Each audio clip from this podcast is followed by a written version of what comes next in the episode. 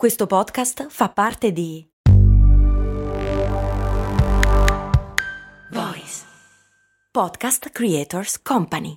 Tra le macerie, per aiutare le vittime delle guerre e delle catastrofi naturali, anche quelle a quattro zampe, l'8 per 1000 all'Unione Buddista Italiana arriva davvero a chi davvero vuoi tu. 8 per 1000 unionebuddista.it il famoso poeta Edward Young una volta disse che la procrastinazione è il ladro del tempo. Ma come avere più tempo? Spesso infatti usiamo la scusa della mancanza di tempo con lo scopo di temporeggiare o addirittura per non fare ciò che si dovrebbe. In questa puntata ti offro 9 strategie per creare tempo.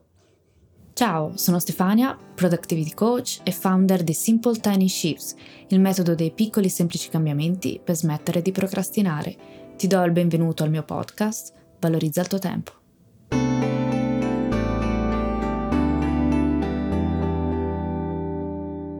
Strategia numero 1. Concentrati su un'attività alla volta ed evita il multitasking.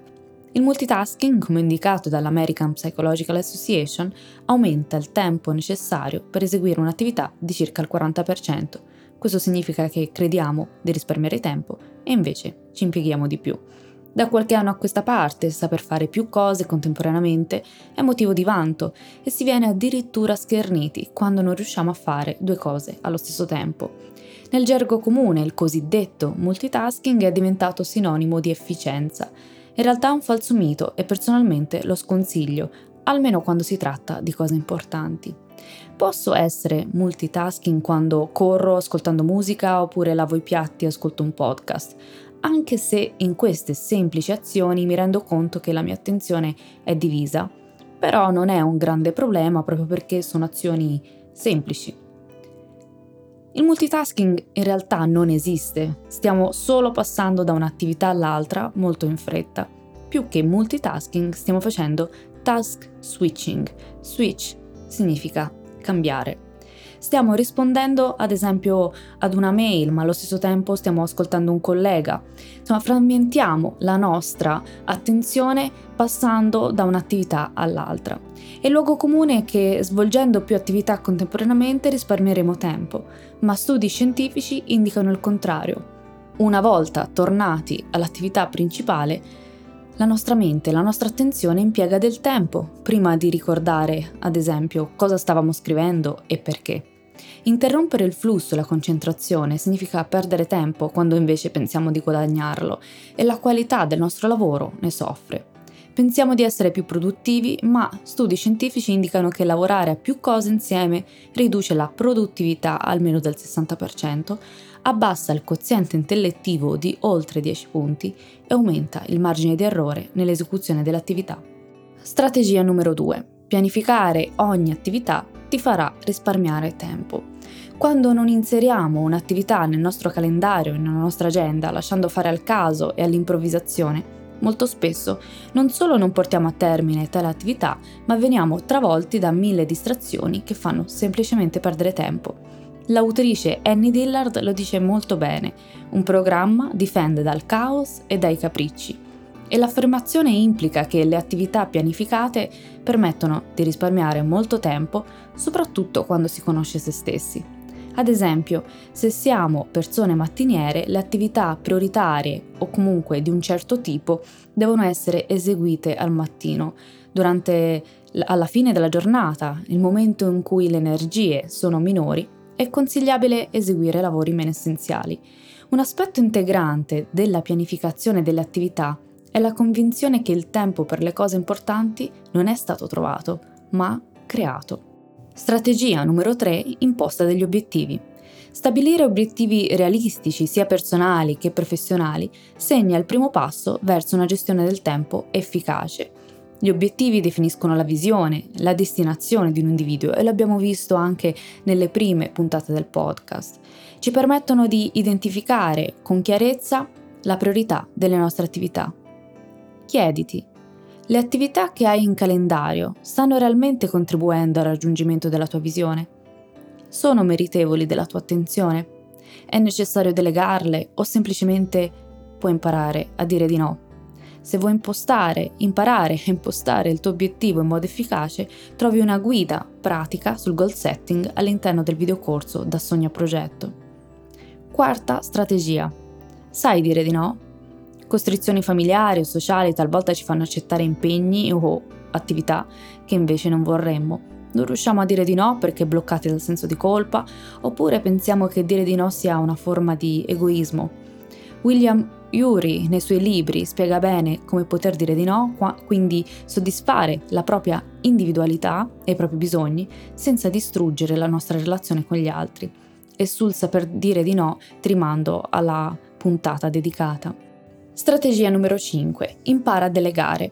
Imparare a delegare non significa ammettere una mancanza, ma sapersi affidare ad altre persone, così da dedicare il proprio tempo e le proprie energie alle attività più importanti. Strategia numero 6. Fai pause frequenti.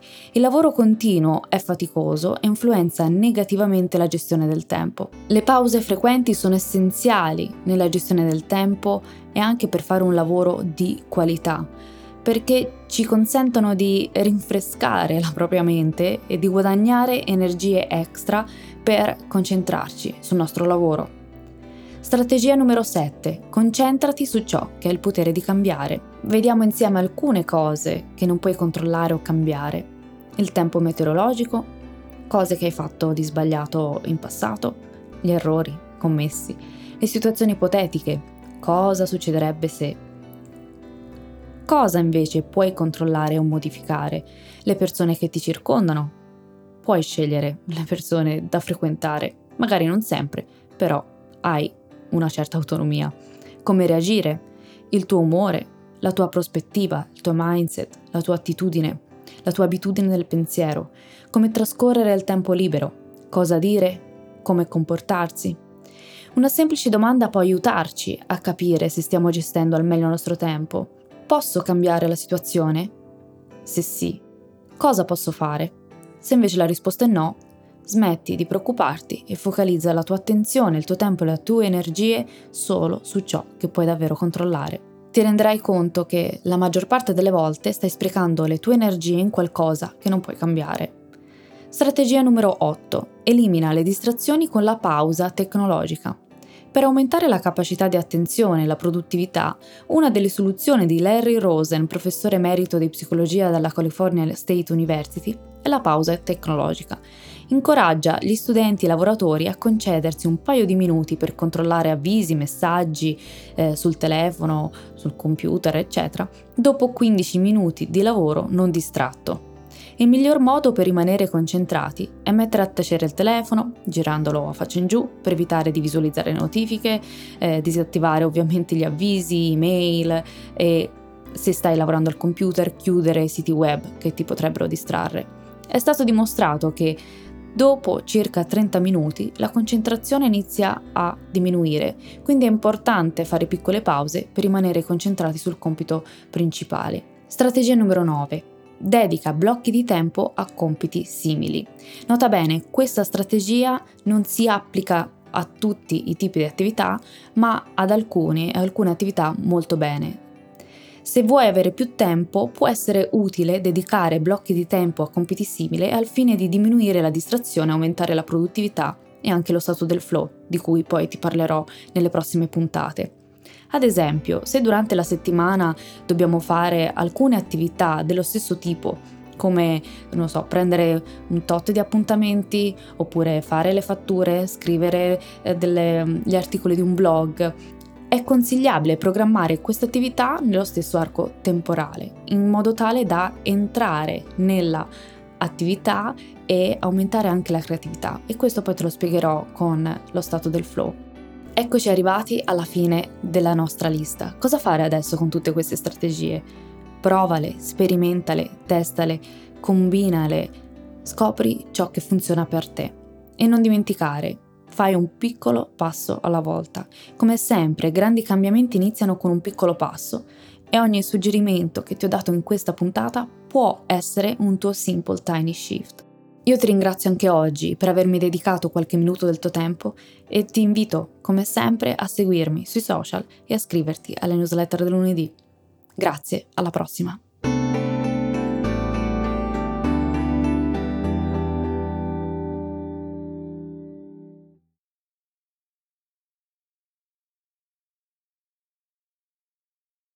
In campagna, per sostenere un'agricoltura senza veleni e senza sfruttamento. L'8 per 1000 all'Unione Buddista Italiana arriva davvero a chi davvero vuoi tu.